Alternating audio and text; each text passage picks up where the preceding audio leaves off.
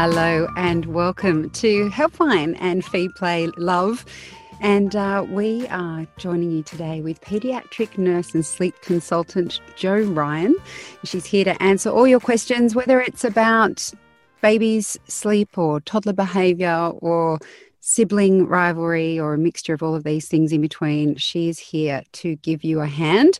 There are a number of ways you can ask your questions. If you're watching us live via Facebook, please pop your question below the video. If you're listening to the podcast, you can email us at helpline at theparentbrand.com.au.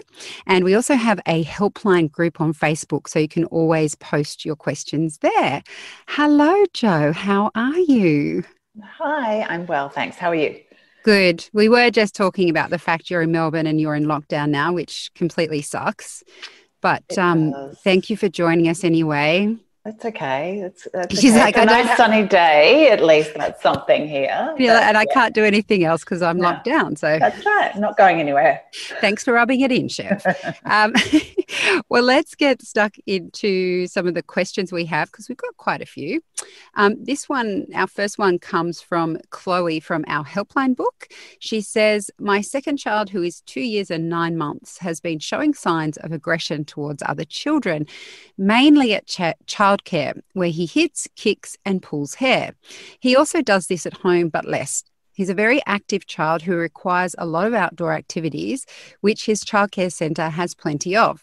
It's been occurring since about 18 months, and we have tried numerous approaches to change his behaviour, but these do not seem to be working. Explaining to him that we don't hit, that people are sad when he hits, time out, encouraging good behaviour, etc.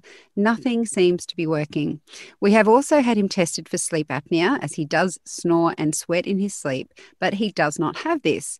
He mm-hmm. will be getting his largest ton- large-ish tonsils and adenoids out in September, but as he sleeps 12 hours at night without waking and has a one to two hour nap in the day, I don't think it's because he's lacking sleep.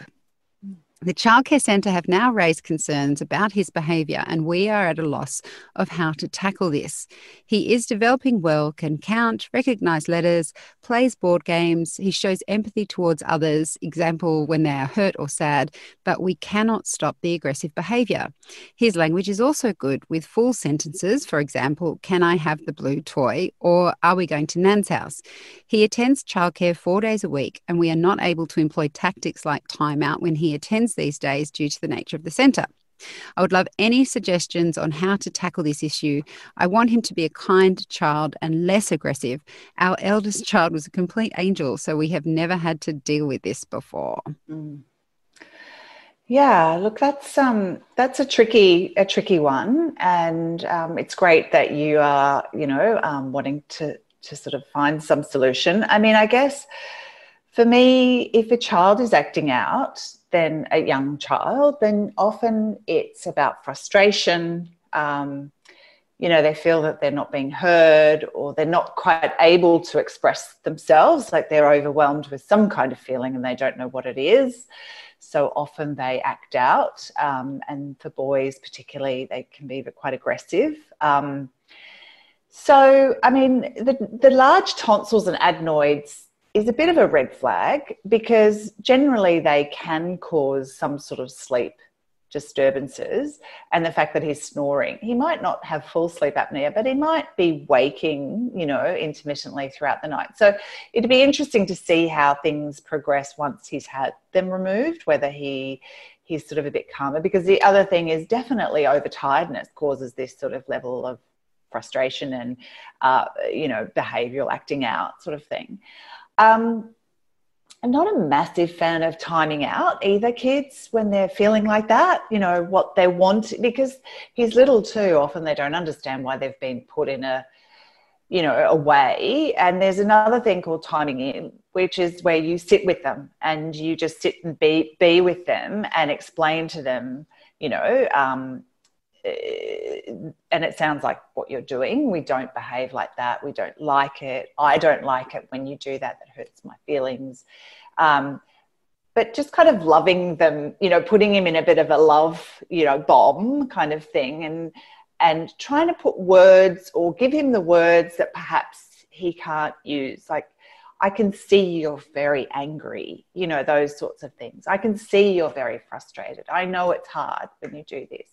Um, but, you know, reinforcing that it's not acceptable to hit, you know, um, because that hurts them. And often showing empathy to the other child as well, you know, like you as his mother or parent go and, you know, comfort that child uh, so that he can see, oh, you know, she's comforting them before me. You know, I don't like that. So th- there are certain things you can do, but it, it is a concern, and I, I would be I would be waiting to see how his behaviour goes uh, once he's had his tonsils and adenoids removed, and whether that's um, whether that helps any, and then maybe seeking some further professional, you know, help uh, starting with your GP and then maybe a child psychologist or something, just to get some really good. I mean, I'm not a psychologist, so but they have a whole range of tools, you know, that to use with young children who um, are frustrated and, and acting like that. Yeah. Yeah.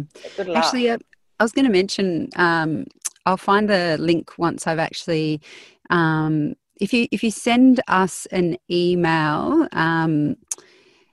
Chloe, if you Chloe, if you send us an email, I know that I've I've got an interview coming up with a study that they did at Sydney University, um, which is really interesting, Jo. About basically they did this study where they had the parent and the toddler in a room. I think this sounds brilliant, and the counselor was behind one of those two-way mirrors and the parent had an earbud in their uh, ear so every yeah. time the child acted out they'd be like message to message to parent try this option i'm like damn can i get one of those for my kids now anyway yeah. chloe if you send us an email once we've published that interview i'll send you a link it may be helpful because it was it's along those lines of what you're saying jo in terms of responding to their behavior when they're developmentally they're not quite mm. able to express how they're mm. feeling, mm. which mm. would make a big difference. Totally. Um, totally. Okay, well, good luck, Chloe. Hope yeah, that helps. Good luck. This is an email from Claire. She says, Thank you so much for your podcast. I've been finding it really helpful, which is what we want to hear. Mm. Claire says, I have a 10 month old who in the last two weeks hasn't been napping for longer than 45 minutes. She wakes around 6 to 6.45 a.m., so generally 11 to 12 night hours. Her first wake window is between three and three and a half hours. Sometimes her first nap will be up to 50 minutes and has always been her longest. Before this month, it was around one and a quarter or one and three quarter hours. She goes down after a short nap routine of breastfeed, nappy change, sleep suit, sound machine, blinds, kiss, and night night. Her room is almost pitch black, but a little bit of light still comes through. I can only just see my hand. When she wakes from these short naps, she's wide awake and will kneel and stand at the edge of the cot, whinging for me to get her. It escalates if I leave her for longer than 10 minutes. Rocking feeding won't extend the nap, she just looks around and squeals. She's happy and alert when awake. It doesn't matter if I put her down after three or three and a half hours. I usually go by her sleepy cues of eye rubbing. The second wake window is three and a half hours, so around 1.30 to 2. But this is also usually a 30 minute nap. So by the time she gets to bedtime, anywhere between 6.30 and 7 she's only had one to one and a hour one and a half hours of sleep and is cranky for dinner bath and bed she's only had uh, sorry she won't take a third nap at all she does sleep through thank goodness with an occasional night wake where she cries for 5 to 15 seconds and falls back asleep She's on three solid meals and eats well. She is breastfed five times, usually upon waiting, waking, 10 minutes before each nap, around 5 p.m., and before bed. Is it okay for her to only be having this amount of sleep? I find it much less stressful to just go with the flow with her naps, but I'm worried about her brain development. I'm also worried about when I have to transition her to one nap, as she's never napped for anywhere near two hours, except when she was a newborn.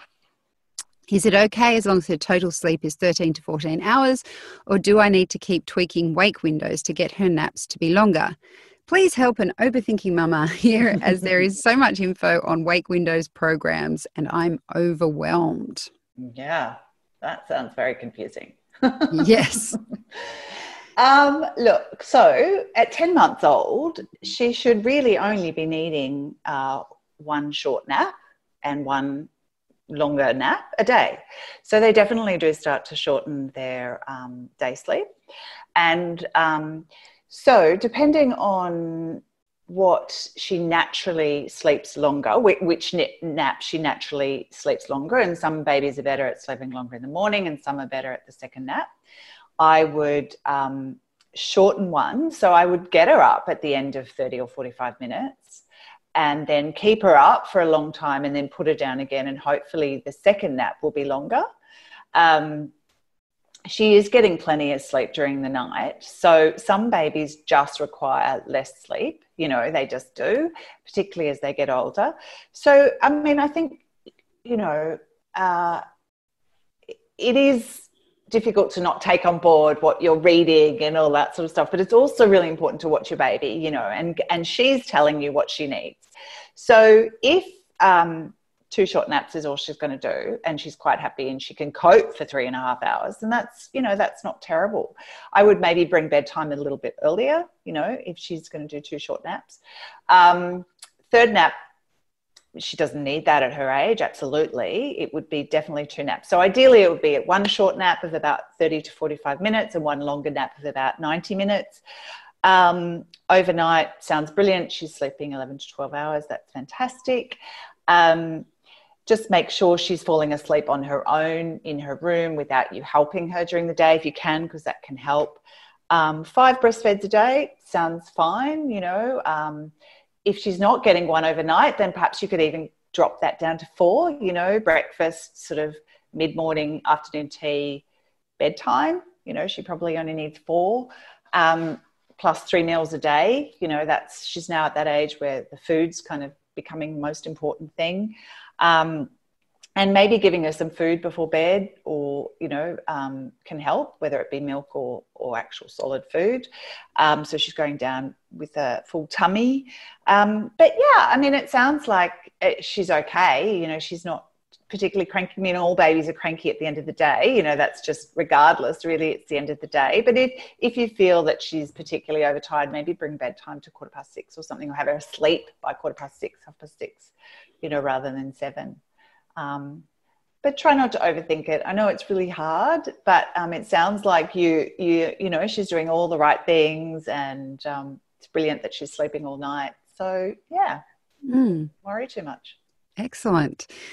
Sarah from our Facebook Live says, my three year old does not listen to anything we say, ask him to do, etc. It is a constant struggle to get him to pick up his toys. He used to do this very willingly, and he will also he also will frequently not even respond when we say his name. He just pretends he doesn't hear us. I believe it has something to do with his baby sister. She's 15 months and attention. And I guess uh, Sarah's just asking uh, for some advice there with a three year old who doesn't well, listen. I am, uh, I am so keen to hear this answer, Jo. Well, three year olds are designed to not listen, really. That's what they are. They're very, uh, they're at that phase of their development where they're very much about inserting, asserting their independence and pushing back. So that's just natural. So you kind of have to allow a bit for that. I know it's very frustrating. Um, but I think, in terms of, uh, you know, uh, dealing with kind of consequences of behavior, so there needs to be a consequence if he's doing something that is not acceptable. Um, so if he doesn't clean up his toys, then you know the natural consequence of that would be that he doesn't get the toys to play with the next time. You know, so it has to be related to you know, so they can because otherwise toddlers they just don't um, at that age he has absolutely no ability to understand your point of view so you could sit there until you're blue in the face and, you know, try to explain to him why it's important to you that he picks up his toys, but he doesn't care.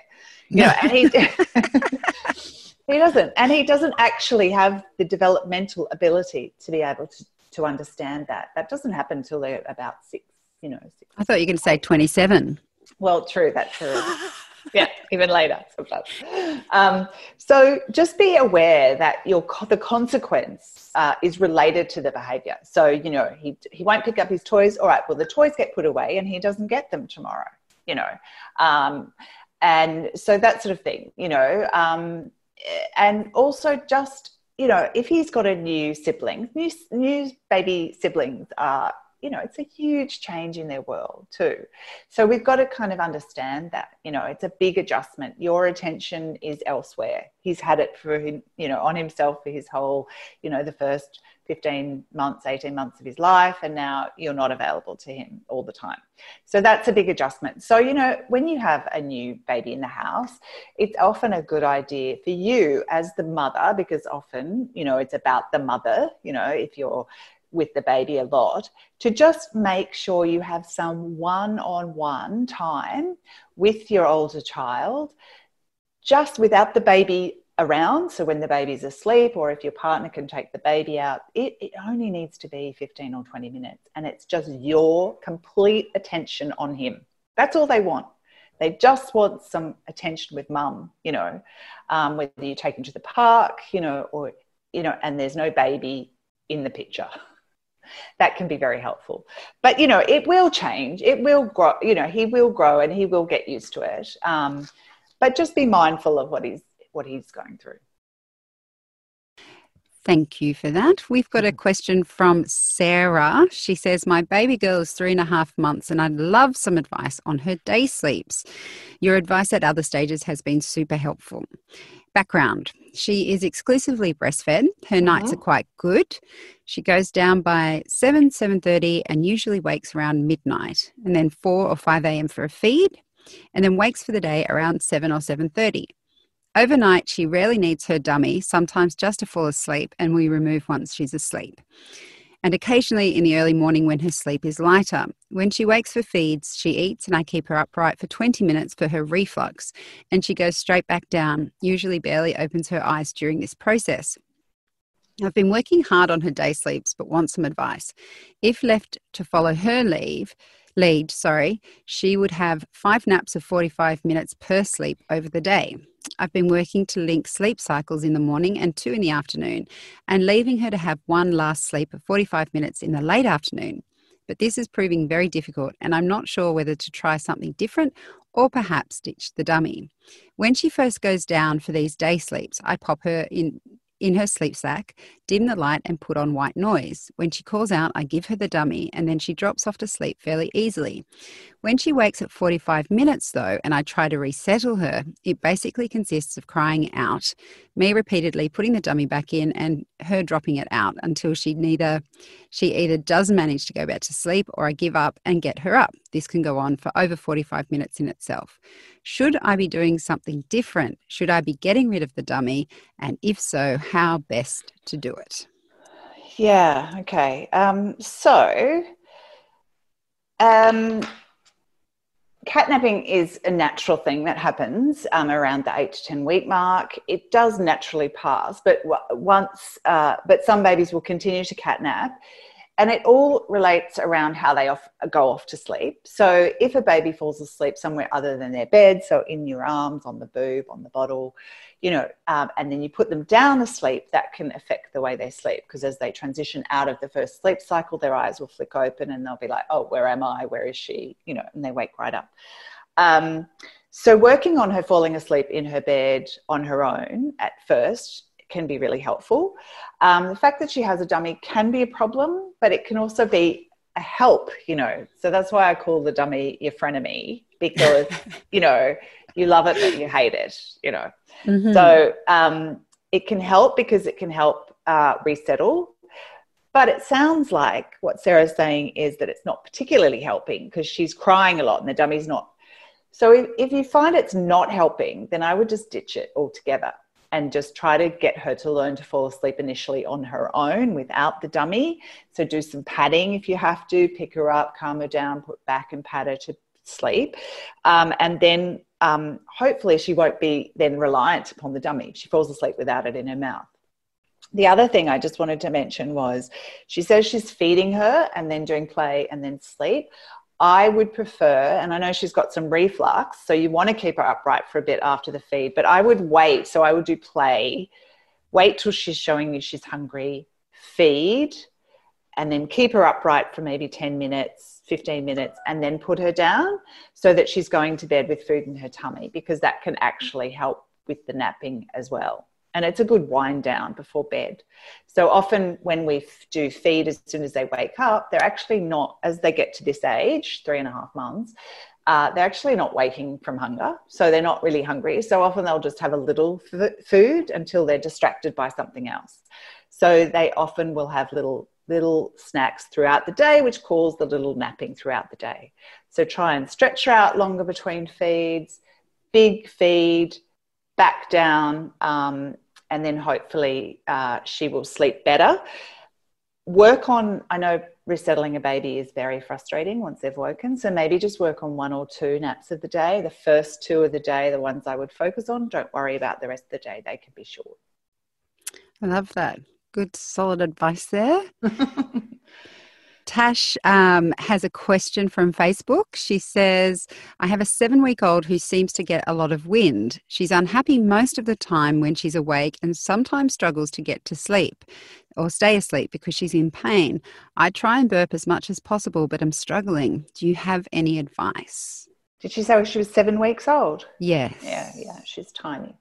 So, yeah, unfortunately, there's not a lot. I mean, some babies uh, don't get affected by wind so much, others do. It's about their gut development and that sort of thing. But I mean, there are some things, if she's breastfeeding her, maybe um, sometimes expressing off the first kind of 20 mils of the of the full milk can help so that the baby is getting straight to the sort of creamy thicker hind milk which sits in their tummy a bit better and doesn't have a lot of the kind of full milk sugar in it which can cause a bit more kind of wind um, that can help. If she's uh, if she's gulping, maybe slow the feed down a little by leaning backwards when she's feeding her a bit. If if she's got a lot of milk, um, uh, burping frequently while she's feeding, you know, to try to take her off every couple of minutes and try to get a little burp out of her.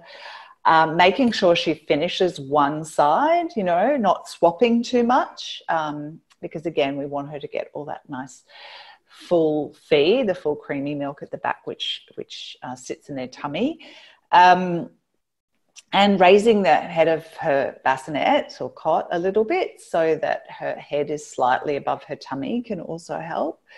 Uh, but wind is it is you know one of those horrible things that we have to deal with when we've got little babies. Unfortunately, it will pass um, as they as her gut matures and develops, but um, yeah, I would try those things, you know, not don't feed her too frequently. Make sure there's sort of at least a gap of two hours, two to three hours between the feeds. So she's not, you're not just putting milk on milk on milk. Um, yeah, and hopefully it will get better. Okay, we have another question from Facebook. This is Pavitra. She says, Hi, I have a nearly four year old girl, and it's so hard to make her sit and finish her meals. We all eat at the dining table, but she will sit with us, eat a little, and then get up and walks around the house. And then she, the mum has to follow her around to spoon feed her. This is draining me. Please mm. help. Mm. Yeah, well, I don't think that's particularly great for anyone. No. um, I think again, you know, there should be a time limit on meal time. So often a good way to do is to set a timer, like the kitchen timer, and just say we're sitting here for half an hour because kids do really lose concentration quite quickly.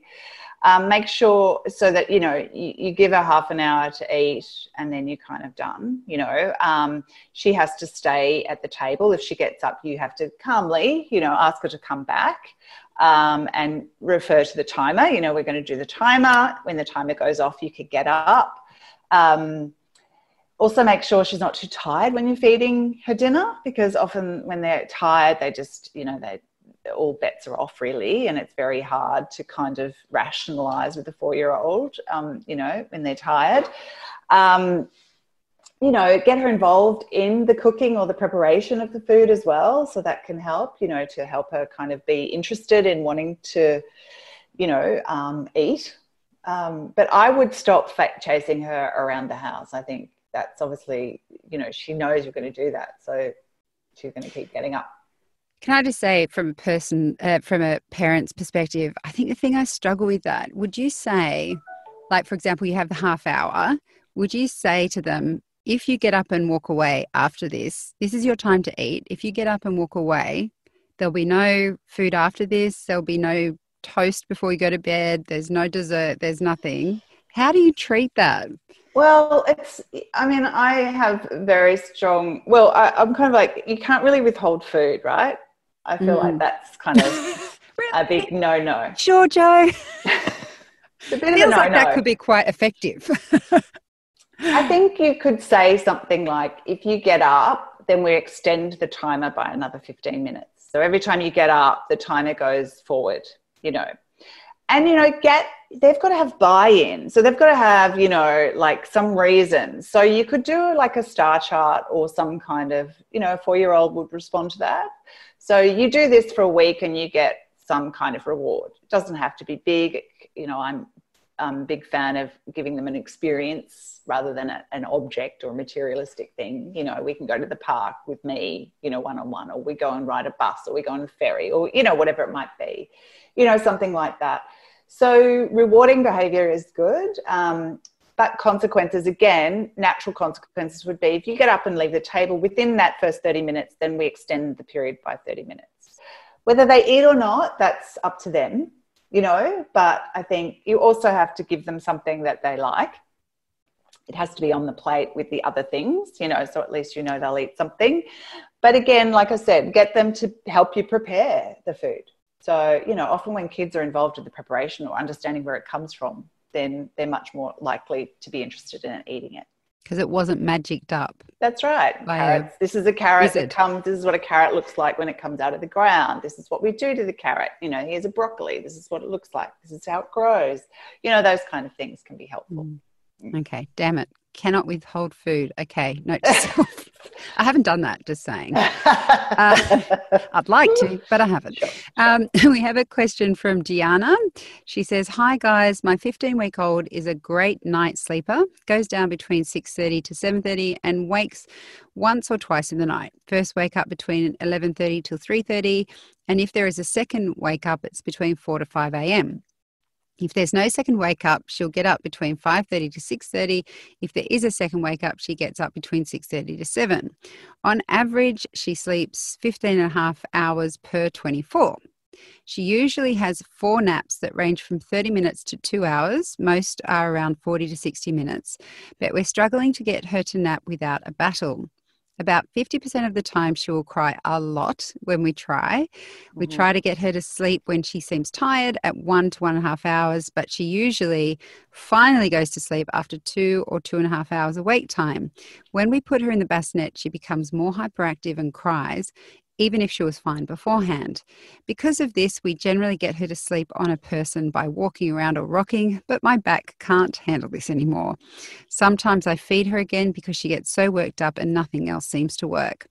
We don't know if we're really bad at reading her tired signs, if it's one and a half hours after this, these, that she actually falls asleep, or if she really needs the human contact to feel comfortable to sleep, or if placing her on her back wakes her up too much, or if she actually needs more awake time and we shouldn't be trying to force her to sleep, or something else entirely. Do some babies need to cry before sleep no matter what, no matter what, or should it be easier? Damn, I've got all the feels for Gianna. I remember being that oh. confused. How old is the baby? 15 weeks? It is 15 months. 15 months? Yes. 15 months. Yeah. Wow. Okay. That sounds. That's a lot of sleep. Yeah. In a day. That's too much sleep for a 15 month old. Hmm. That's why I was confused because I thought 15 weeks, sure. Yeah. But 15 month olds only need one nap a day. Hmm. So I'm wondering if she's miss miss put it in. Yeah, yeah. Anyway, if the baby's 15 months old, Gianna, you drop all those naps and just put her down once a day um, and you know that should be enough. She should be able to sleep through the night so i wouldn't be feeding her at night. I would oh, wait wait it's being changed as yeah. we speak. I, yeah. 16 week. Oh 16 oh. weeks. Okay that, that makes so much more sense to me. And i was like wow like, those poor people are torturing themselves trying to yes. get a toddler down. Um, okay 16 weeks old. Yes. Yep. so at a 16 week old i would say one and a half hours up is probably a good time. Um, yep I would say um, that some babies do cry before they go to sleep. You know, some babies that are particularly taking on a lot of stuff uh, can have a little cry before they go down. As long as you're there and you're supporting them and comforting them, then that's not terrible. You know, um, uh, I remember my nephew always had a big yell before he went to sleep, but he would always have a beautiful sleep. My sister would say, "Oh, if he has a big yell, I know he's going to have a great sleep." you know. Um, but I think the thing is to be conscious that she's going down with food in her tummy. So make sure move the feed to pre-bed. That's what I would do. Okay.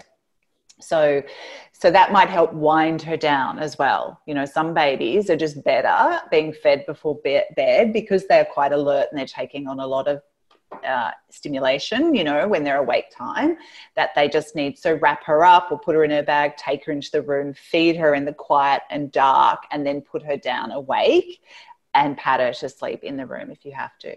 But I would say for a 15, 16 week old, three to four naps a day. The first two should be about one and a half hours, ideally, you know, um, and then two shorter naps in the afternoon. Um, if you can only get one longer nap out of her, then that's fine. Um, it's better than none. Um, but that's what I would work towards and work towards her falling asleep in the cot without too much distress if you can. So that's why winding her down, feeding her before bed might get her nice and calm. That's what I would work on. Okay. Well, unfortunately, we've run out of time. So, Jo, thank you so much for coming on the show again and talking to us and helping us with mm-hmm. all of those problems. It's okay, my pleasure.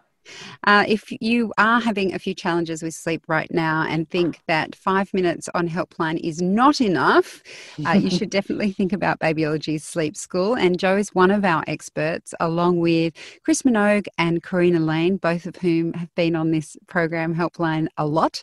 Um, you can book in with them and have a detailed one on one discussion, which gives you the opportunity to ask as many questions as you need and our experts can then find um, your par- parenting style, your family dynamic, and they will work around that. So that's definitely an option.